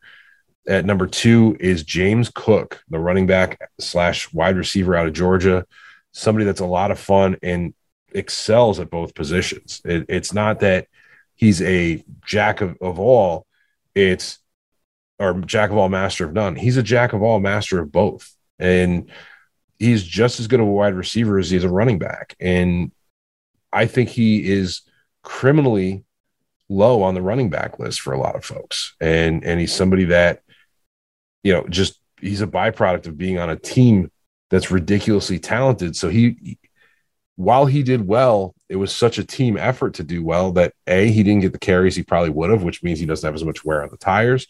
And B, you know, he was so talented that they were still trying to find extra ways to get him on the field, which is where you saw him play some wide receiver even for them.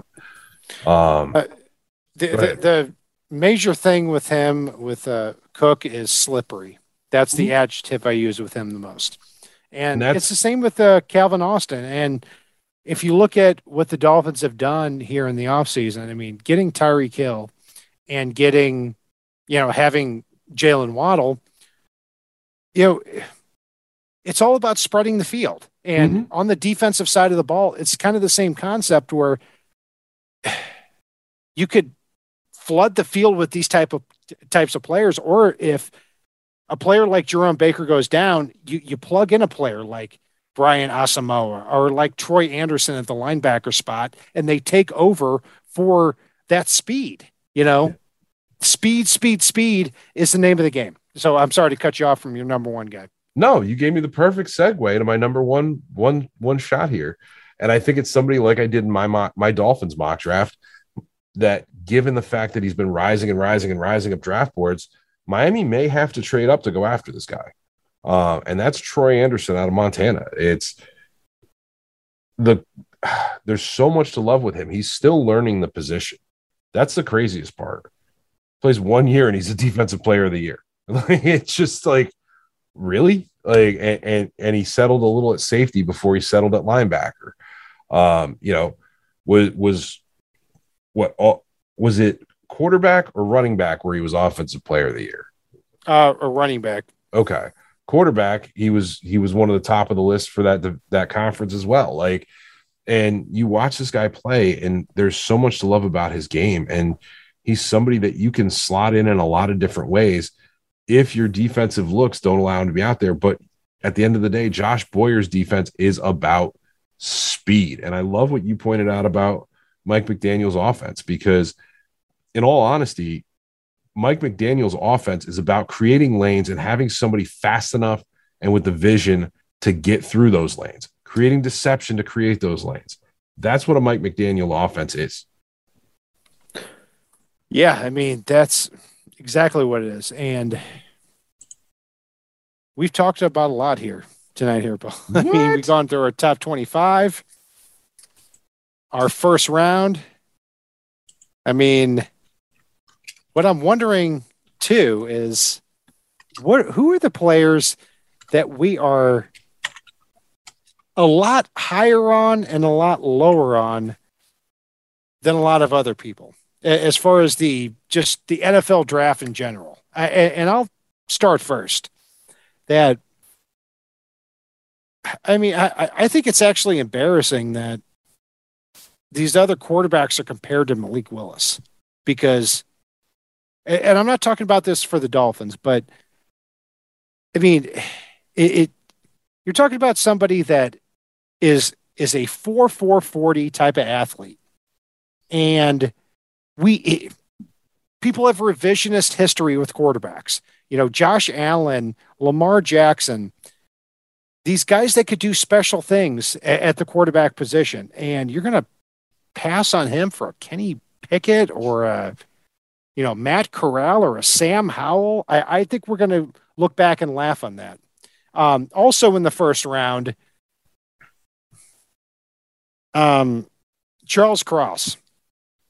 It's not just the reason I mocked him to number 5 for the Giants is because there's been a lot of talk about that, but he's also somebody who's 6'5", 307, and I think has been screwed a lot by Andre Dillard, who was a former Mike Leach guy, where Charles Cross is way, way, way, way better. So those are my thoughts in the first round as far as players that I think are a little bit better. As far as players I think are a little bit better, I mean, I can't talk about this without talking about Jordan Davis. It's, while he's a player that's starting to creep into a lot of top 10s, I 100% feel that he is a top 5 talent in this draft. I think he is going to be a destroyer of all things along that defensive front where he ends up if he gets the right defensive coordinator. If he's told to park his ass in the middle of the defensive line and just occupy blockers, you're not maximizing the talent level that man has. And so it'll be very interesting to see where he ends up and how he gets utilized for this upcoming season. As far as players I'm down on, any quarterback, and that includes Malik Willis. Malik Willis is in a class all of his own in this draft, but he's still going to go much higher than he should just because he's a quarterback.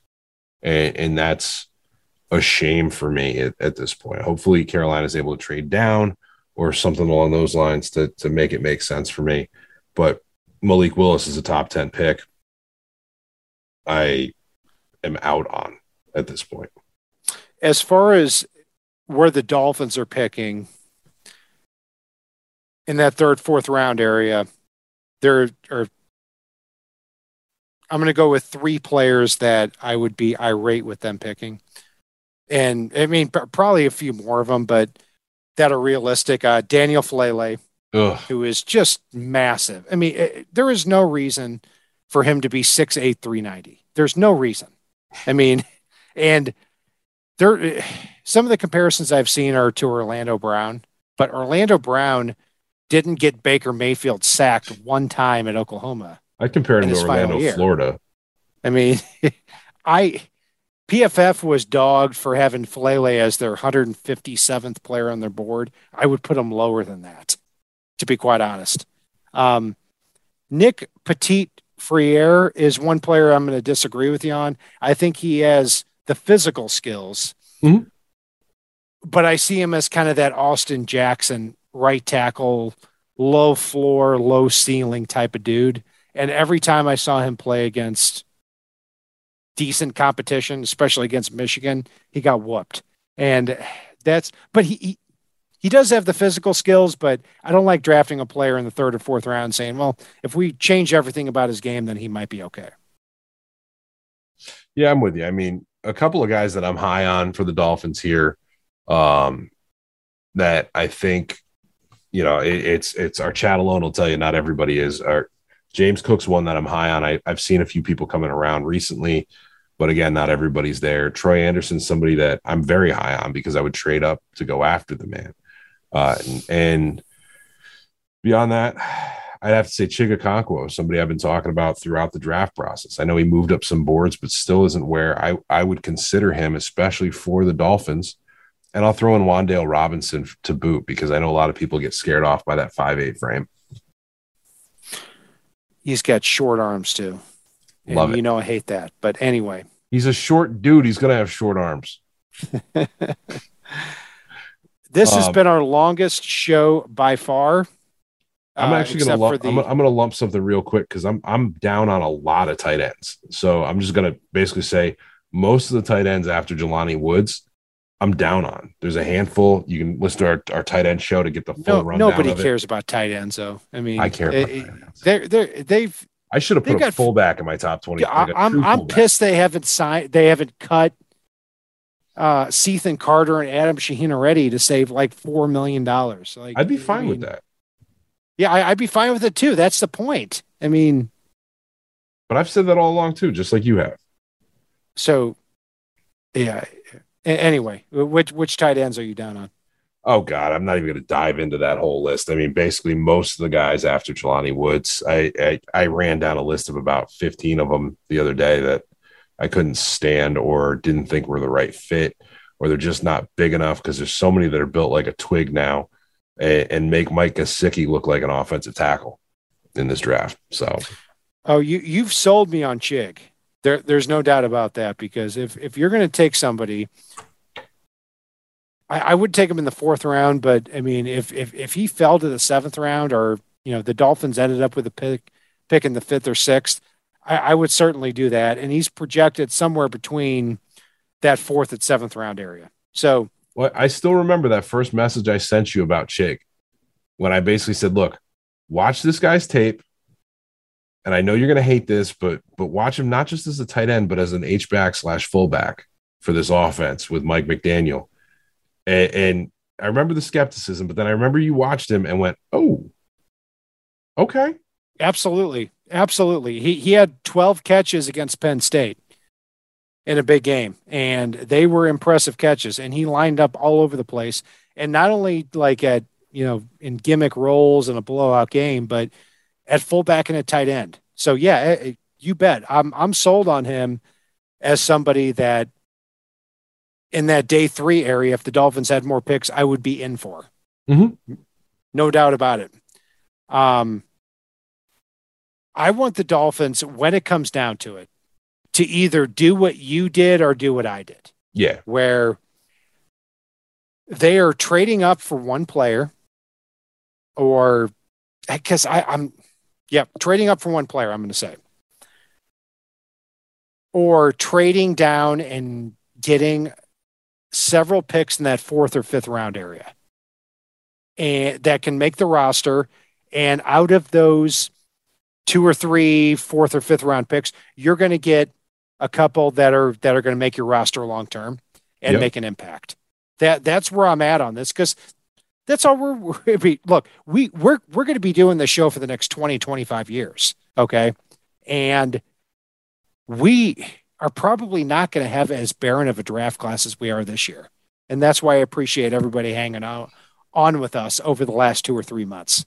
Dude, I appreciate everybody hanging on with us tonight through probably our longest show other than actual draft coverage, because we are almost at the 2 hour mark, which takes me back to the, what do you call it, days of Blog Talk Radio. Mm-hmm. Good Lord, that's been a while, hasn't it? With the Godfather Brian Miller, absolutely. I mean, and that the British lady. Every time we got him, welcome to Blog Talk Radio.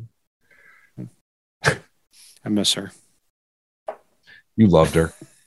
You need that voice on your Google Maps. Anyway, we're digressing. Yeah, thanks for joining us here tonight. And this is going to be our final draft show. Join us halfway through the first round of the NFL draft. I'm Brian Catt, NFL Paulus Fanatic _pick on Twitter. Join us also on Facebook, Twitter, all of our social media outlets, as well as the FinFanatic.com website and the Fansided Network. And if it's not on the right side and it's not on the left side, it is on the Fin side.